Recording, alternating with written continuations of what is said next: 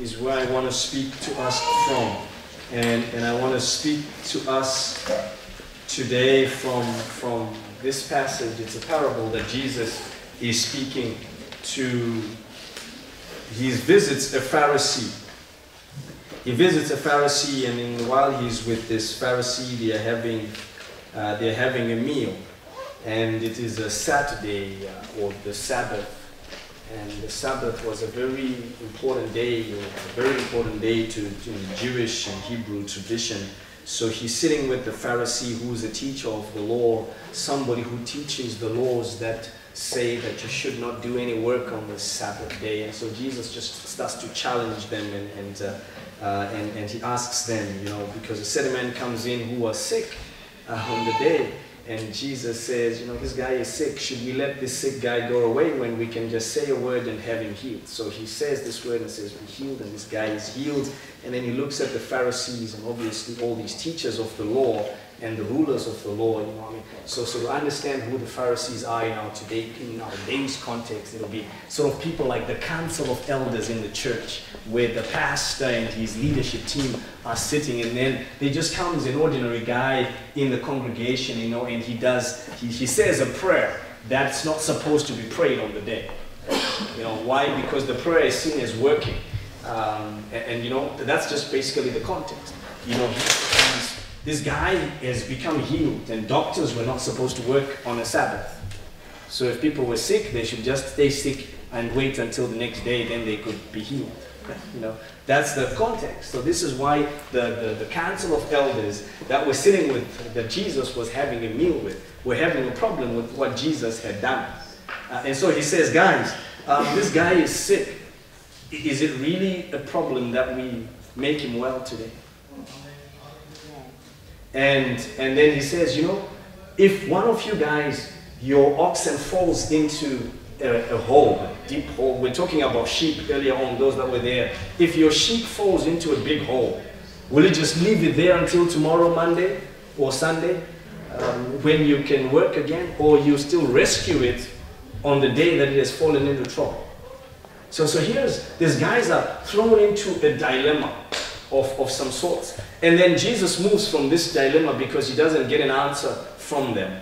And then he starts talking about, about guys, uh, because you know people had been invited to come to sit with this Pharisee and, and eat with this Pharisee. He must have been an important teacher of the law. And so some guys have taken the choicest seats. You know, so you know like when you invite people and you set a big table and, um, and, and normally when you set a table, you have a chair which says, this is daddy's chair, this is mommy's chair, and then the kids sit here, and then the guests sit here, and so on and so on and so on. Now, now, now, these guys have gone and saw the places which probably look like the most important seats, and they've gone to sit over there at these seats. So Jesus starts to make a remark and say, you know, guys, if I were you, I would be smarter. And I would not rush to sit on the most important seats unless the giver of the party or the host says, please go and sit on the most important part of the seat.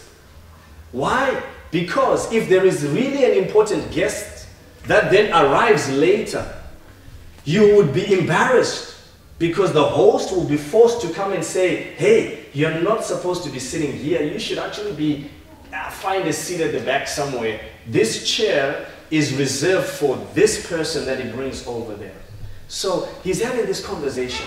And then in the twist of this conversation, you come to verse 14, verse 15. Verse 15. Um, and, and verse 15 is a remark that is made by one of the guys who was sitting there because Jesus has just said, Guys, those of you that throw parties, don't invite the most important people because those guys can also invite you back to their party. Invite the guys that will never invite you back. Because then you will be a blessing and you will get a reward. But you will not get a reward immediately from them because oh, they're too, they can't invite you back. You will get a reward later at the resurrection of our Lord. Uh, of the just. And then verse 15, one of them who was sitting there to eat with him, when he heard these things, he said, Blessed is he that eats bread in the kingdom of God. So this guy is he's really he's really caught something onto what Jesus is saying. And so he says, Wow, that person who will be with you in this resurrection of the just that you're talking about, blessed is he. But Jesus then goes on and said, A certain man gave a great feast or a great supper, a great invitation, and invited many. Many have been invited. I know you've been, if you've been like me, we've been inviting many. You've been putting your invite invites on Facebook, and I could, somebody called me and says, "What's happening in AGP? There are all kinds of invites and things going on." I said, "Yes, we are. We are making a big outreach. Just let people know that there is something going on, that the church is still alive, that Jesus is still alive." So he says, "There was a great feast, and many were invited, and he sent his servant at the time of the feast." So normally you invite people well in advance of the feast, before the time. So that when the time of the feast comes, you remind them that now is the time, come. And so now was the time for those to come. And he says, Go and tell them all the things are now ready. But they all, with one accord, began to make excuses. You know, there are all kinds of excuses you will hear. And, and, I, am quite sure some of you have heard some, all kinds of strange excuses when you've asked people to come to church. I've heard some, some, some people say, it's too warm to come to church. And I can see by the look of your faces, you're all starting to look tired and say, when is Pastor going to finish? We can't keep listening to him. Right? So, so, so some, some say it's too warm. When it's winter, some will say it's too. When it's raining, some will say it's too. When it's not raining, some will say it's too dry. So there's always an excuse, you know? And, and, and, um, and some will say, I don't have clothes. They said, what do you mean you don't have clothes? I don't have clothes for church. Who says they're clothes for church? You know, but, but people will find one excuse or the other. It's, it's just, just, so here they start to give excuses. And the first one said, uh, I bought a piece of ground, I must go and see it. I ask you um, I ask you to have, my, to have me excused. Another said, I've bought five yoke of oxen and I'm going to test them. I ask you to have me excused. Still another said, I've married a wife and therefore I cannot come. So the servant came and reported these things to his master. Then the master of the house, being angry, said to his servant, Go out quickly into the streets and the lanes of the city Bring in here the poor and the maimed and the lame and the blind. And the servant said, Master, it is done as you have commanded. Still there is room. Then the master said to the servant, Go out into the highways and the hedges and compel them to come in, that my house may be filled. For I say to you that none of these, those men who were invited, shall taste my supper.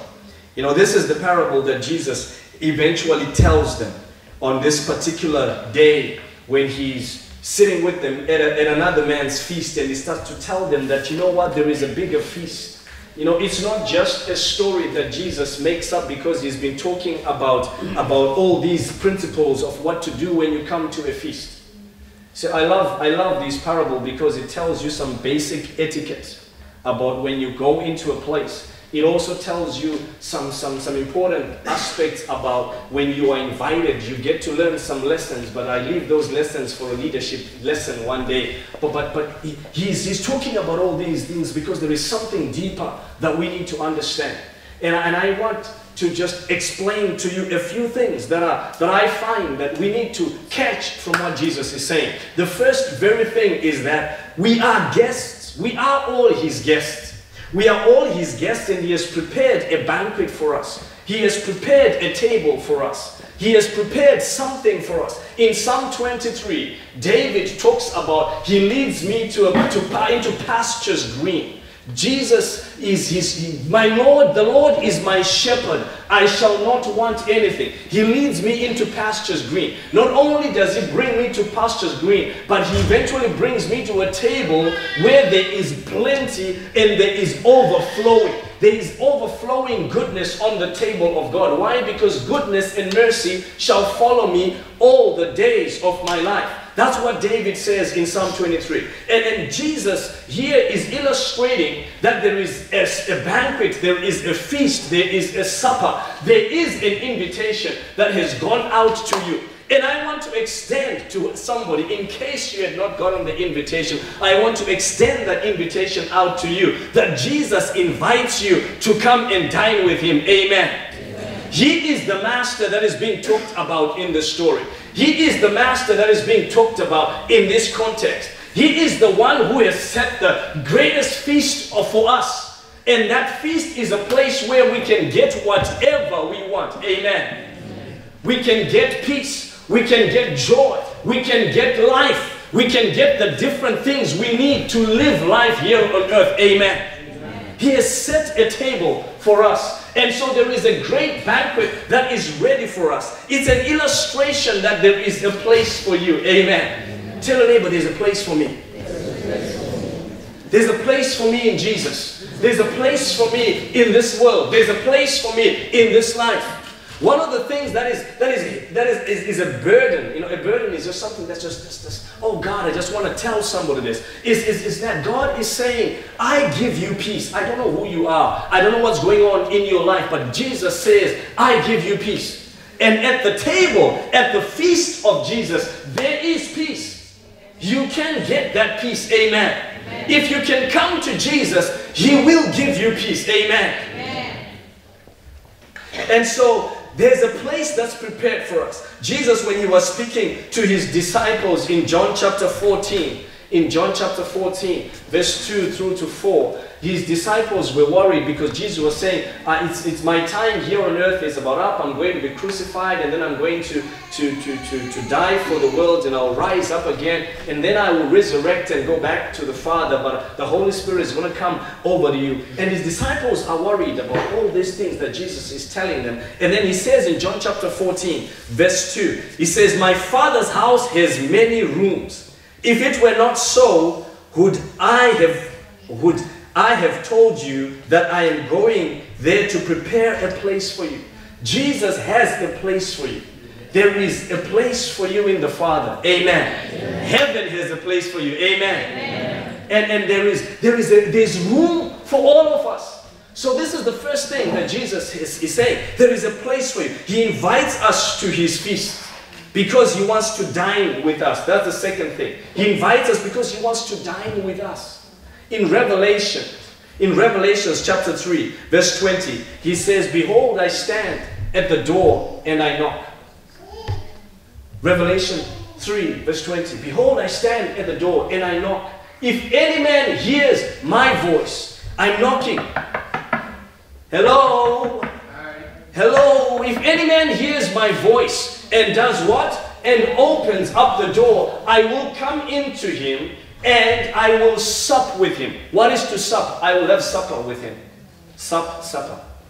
Dine, dinner. I will dine with him. I will eat with him. I will share life with him.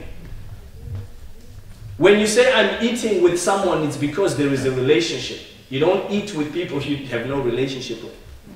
Doesn't matter what level of relationship there is, there has to be some relationship. You don't eat with your enemy and say, I'm eating with him. You don't eat with him. Huh? You might be in the same place eating with your enemy, but you're not eating with him. As far as I see, when people say, This person, I don't like this person, they are very watchful about what is he doing to my food. And if you see somebody you don't like looking at your plate in one way or the other, even, even if it's just admiring what's in your plate, you are suspicious. What do they want to do to my food? You don't eat with, with them. But when you say, I'm eating with you, it means there's just something that connects us. Deep, small, big, whatever. There's something that just connects us. So I eat with you. And Jesus is saying, if you open the door, I will come in. I will sit with you. I will eat with you. I will sup with you. I will be with you. And, and notice, I, I, I, I, I love the way the scripture then turns around. It says, I will come in and eat with him, and he with me. Because he's looking after relationship. He's saying, if you open, I will come in and I will have a relationship with you. Amen. Amen. And, and he desires to have a relationship with us, to have a connection with us, and, and to, to be where we are. Because he is Emmanuel. He wants, he wants us to really know that he is there with us. That's why he says, I'll come in and then he is with me. Tell your neighbor he is Emmanuel. He is Emmanuel. Emmanuel means God with us. Means Jesus with us. Just like Yahweh, Yahweh is the name of God. And, and Yahweh is the name of God that says, I am who I am. I'm just God. I'm just God. That's his name. It's a Hebrew word. Alpha, Omega. Alpha means beginning, Omega means the end. And, and so God is our Alpha and He is our Omega. He wants to surround us and be with us always. But it's, it's as much as He is already there everywhere. Because we say God is everywhere, right? Yeah. But He wants you to have a deeper understanding of Him also being with you. That He's not just a God for the pastor, He's not just a God for the priest, He's not the God of the priest, He's the God of me. That's what He's saying there. That I, with Him, I will be with Him, I will eat with Him, and stay with Him. So He wants to dine with us and to live with us, to live in our lives. Amen. Amen. And so He says that and, and, and at this table, He's, they, like I told you, there is room. When the people began to give Him excuses, remember the Bible says He invited many. We are only told of the excuses of three. Sorry, three. We're only told of the excuses of three, but there were many that were invited. And, and so I, if, if, if I put on my logical hat, I think there were some that came that had been already invited, and there were some that did not come. And, and, and for those that did not come, the master then says to his servant, Go out and bring whoever you can see in the street. And he tells them to look for particular people. Go and look for the poor, the maimed, the halt, the blind. Bring them in. Go and bring these people in. And they go out and start looking for these people. And my question was, why didn't he just say, go out and bring anybody you see? Along the way. He says, Go and bring these ones because these people seem to have a particular need. And this master now wants them to enjoy the very best of what he has. Amen. Amen.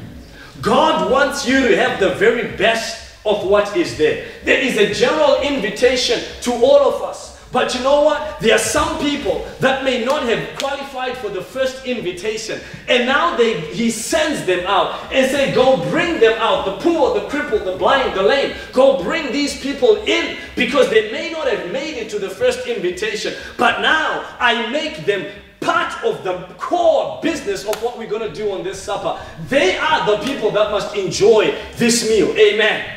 And so here Jesus speaks to us and in the, in, the, in the aspects of the things that are being mentioned. Number one, the poor. The poor here is not necessarily, when you start looking at it deeper, it's not necessarily because they have no money or they're poor because they have no substance. It is the poor in spirit. It is the poor in spirit, in emotion. You can be poor in your emotion, poor in your spirit. You can have medical aid like we all do, right? You can have enough money for your, from your welfare, like we all have enough to live. We can have a bed to sleep in, but be poor in spirit. And that's the poverty that is being talked about here. Poor in spirit. There is something lacking in the inner man. There's something wanting in the inside of you. And Jesus is, is saying, the Master sends to go bring them in so that he might give them something from his table. Amen. Amen.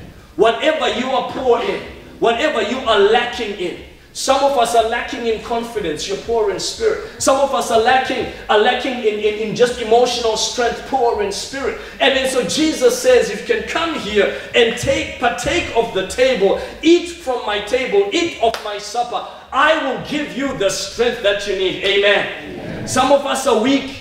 We cannot accomplish that which we cannot accomplish. And so we, we fall into all kinds of abuses because we are weak. Jesus is saying, At my table, I will give you strength. Amen. Amen.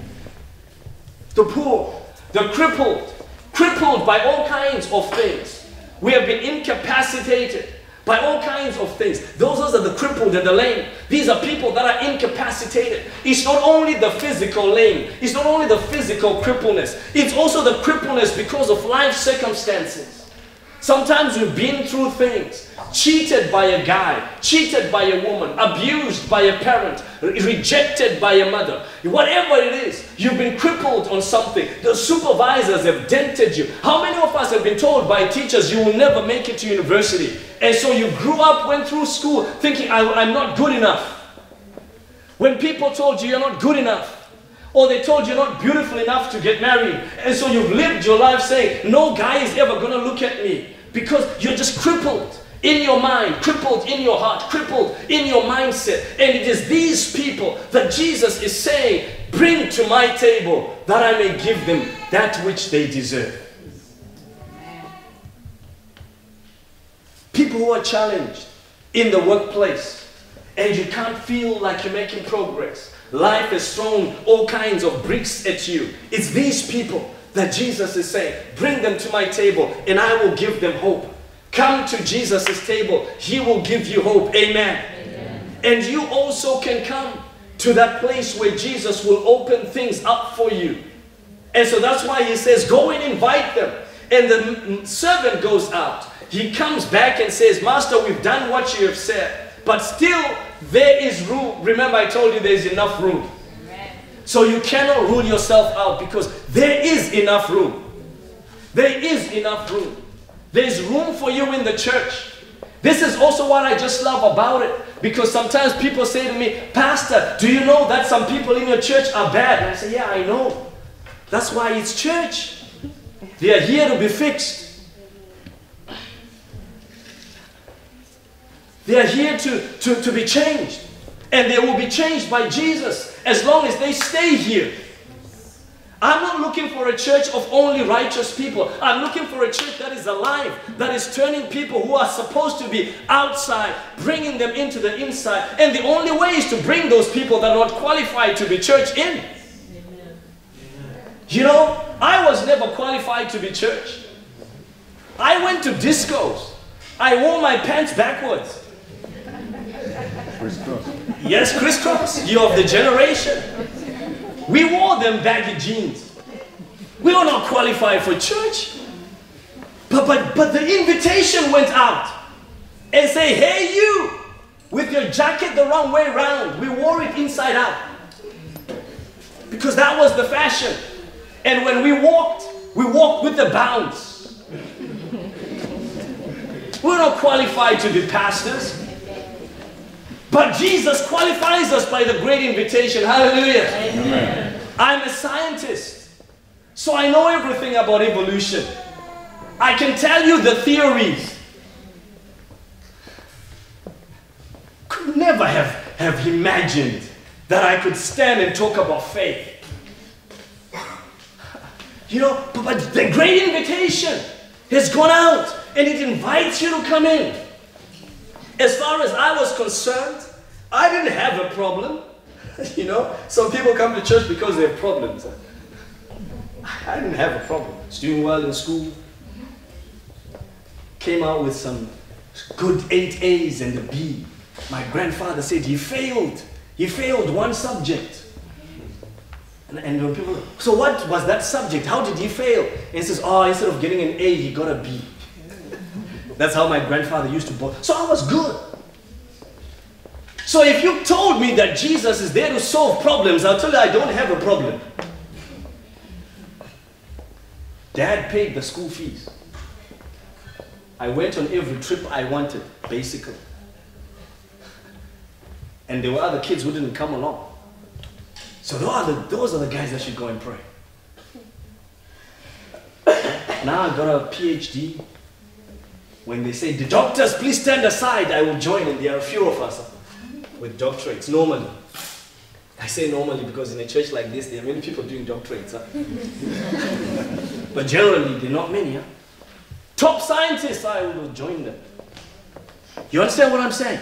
So it's not, it's not about, it's not about, but the great invitation says, come, come to me and dine with me and be with me. The great invitation gives you much more than all these other things. It gives you something deeper inside. It, it addresses things that are deeper in the spirit. Amen. Amen. And so while we were outside, propping up the theories, doing the discourse, Jesus says, Come. And I'm here just to say to somebody, Jesus also says, Jesus says, Come. Says, Come. Come and sit with me, and I will sit with you. Come and be with me, and I will be with you. Come. All you have to do is accept. You know, there's yet another people that are blind, blind to the truths of life. Or they've been blinded by all kinds of teachings. You know, there's so much teaching. Like I said, as a scientist, the science blinds people. And we can't see the truth. Because unless mc squared equals E, it's not making sense.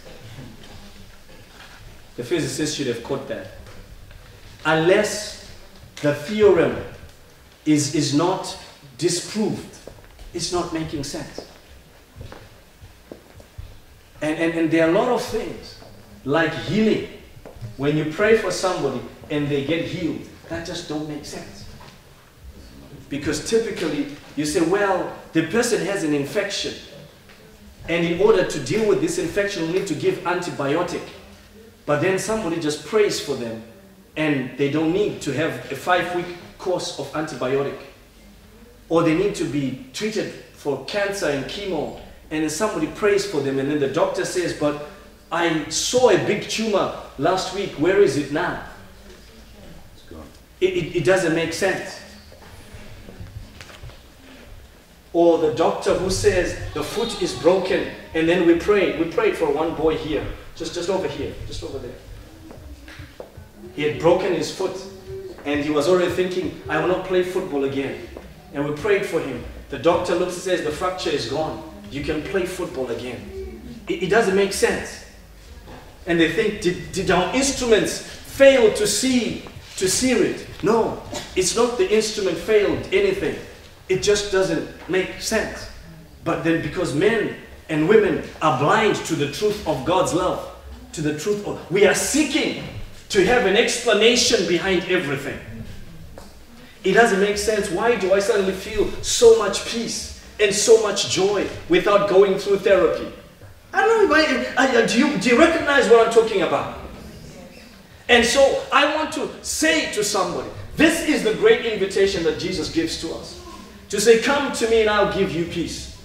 He gives, he gives an invitation to, to, to us in Matthew, in Matthew chapter 11.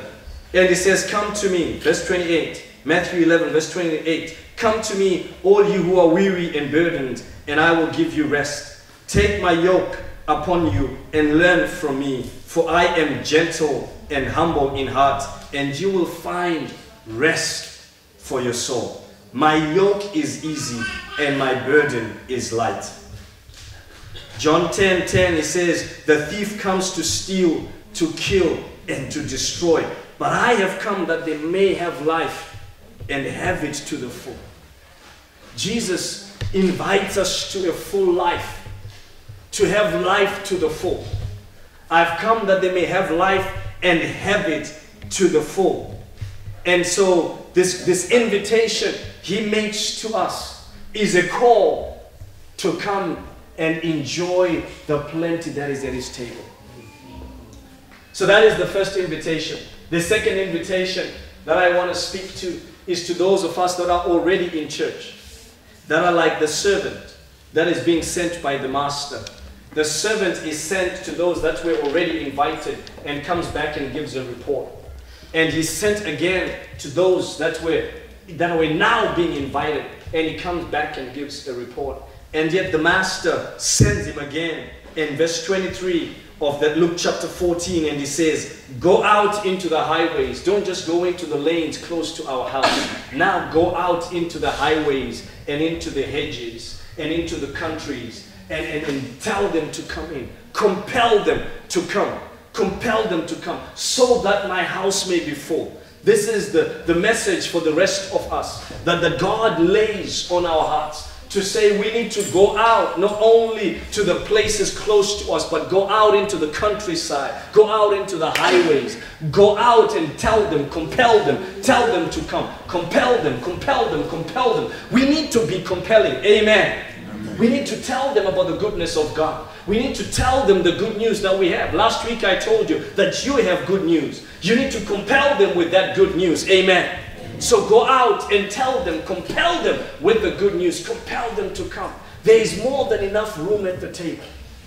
There is more than enough for all of us. Whatever you need healing, love, joy, peace, hope there is room. Security, protection there is room. Laughter there is room. You can get it. You can get it. Strength to succeed and to make it, you can get it. There is room. Go out and compel them that there is a way, that there is a way, and there is a righteous way. There is a way which is righteous. There is a way which is a blessing. There is a way that God has made for us. And so that is the call to all of us that are already in the house, that are already saying, We are Christians, we are born again, we are walking with the Lord. Go out and compel them. Go back and compel them. You say, Yes, I've gone and they didn't come. Go back and compel them because there is still yet room. Amen. Amen. Tell a neighbor there is yet room. Yes. So you can bring some more. You can bring some more. You can, you can bring them in because there is room. Jesus has room for all of us. Christ died for each and every one of us individually. Amen. Amen. He knows you as an individual. He loves you as an individual. His grace, His mercy is enough for you as an individual to minister to your needs, to your cares, to your concerns. This is the call. And I want to read, I want to read John 3, verse 16 and 17.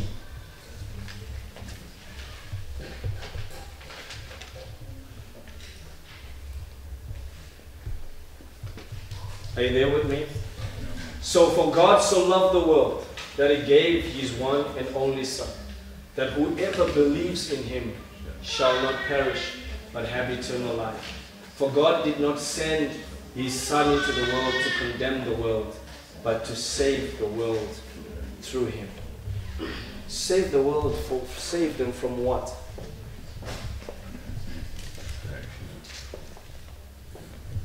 This is, this is the question that intellectual people like me always have. Save me from what?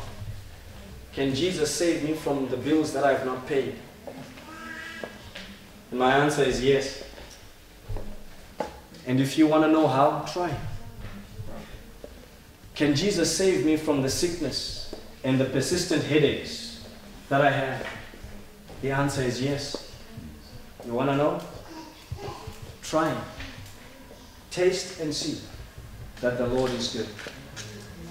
Can Jesus save me from my depression?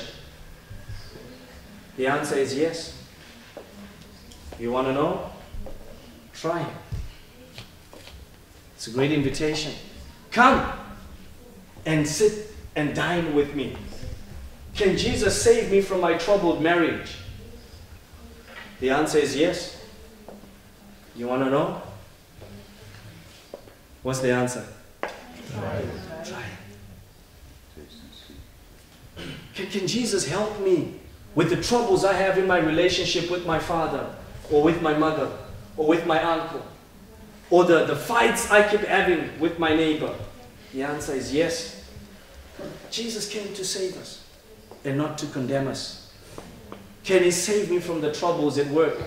The answer is yes. Try Him. Taste and see that the Lord is good.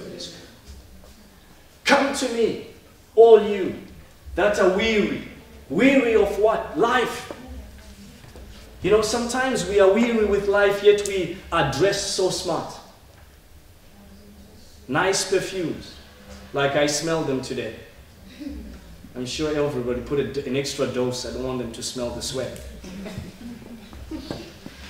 But we are weary inside. How, how, how do I know? I also see them at work. I see them at work.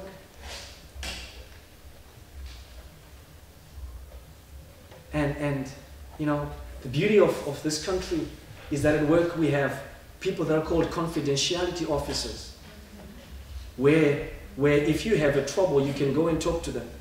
And I can tell you sometimes people come and talk to me about stuff that you wonder, wow, is this really happening in this workplace? Beautiful buildings, people earning a lot of money, but they're weary. Go to the park and sit down with people and listen to their story. You know, people are weary. And we can tell them that there is a Jesus that helps carry the burden. If you are burdened, try him and he will help you. Can you rise up to your feet with me?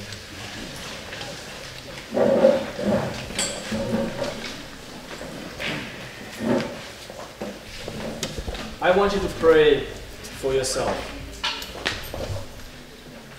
I want you to pray for yourself first.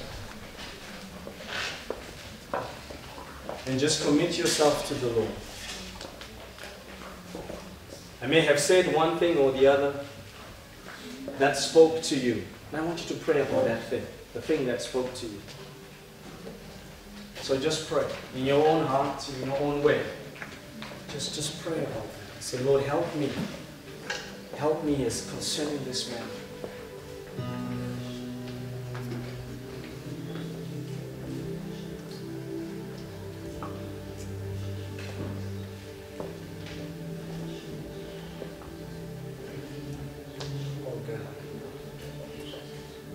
And then I, I just want to pray, give opportunity to somebody who says, I want to try it. I've not given my life to Christ. I've been there. I'm here. But I, I don't have this relationship. Jesus is knocking at the door of your heart. You say, I want to open up to Him. To open up to Him. I want Him to come into my life and sit with me and dine with me.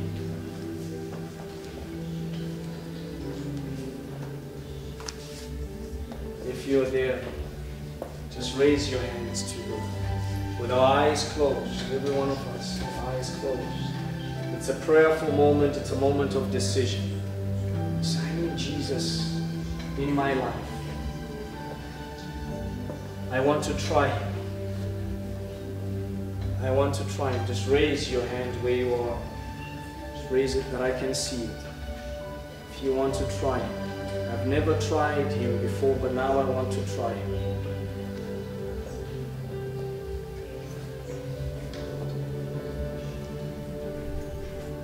Father, I thank you for those hands that are raised. I thank you, Lord Jesus, for the hearts that give themselves to you. I pray, oh God, that Jesus, you receive these hearts as they try you, as they reach out to you. Thank you that your arms are not short to heal, to hold them, to stand with them, to help them, Lord. I pray that God, you will strengthen them from this day onwards at their point of their need. But deeper than that, Lord, I pray that their lives will be transformed. as they give themselves to you, as they receive your grace, your mercy, your goodness, as they changed, are changed inside. Let them walk and know that they are your children, that they belong to you. Fill them with your love and with your mercy, Lord. In Jesus' name we pray.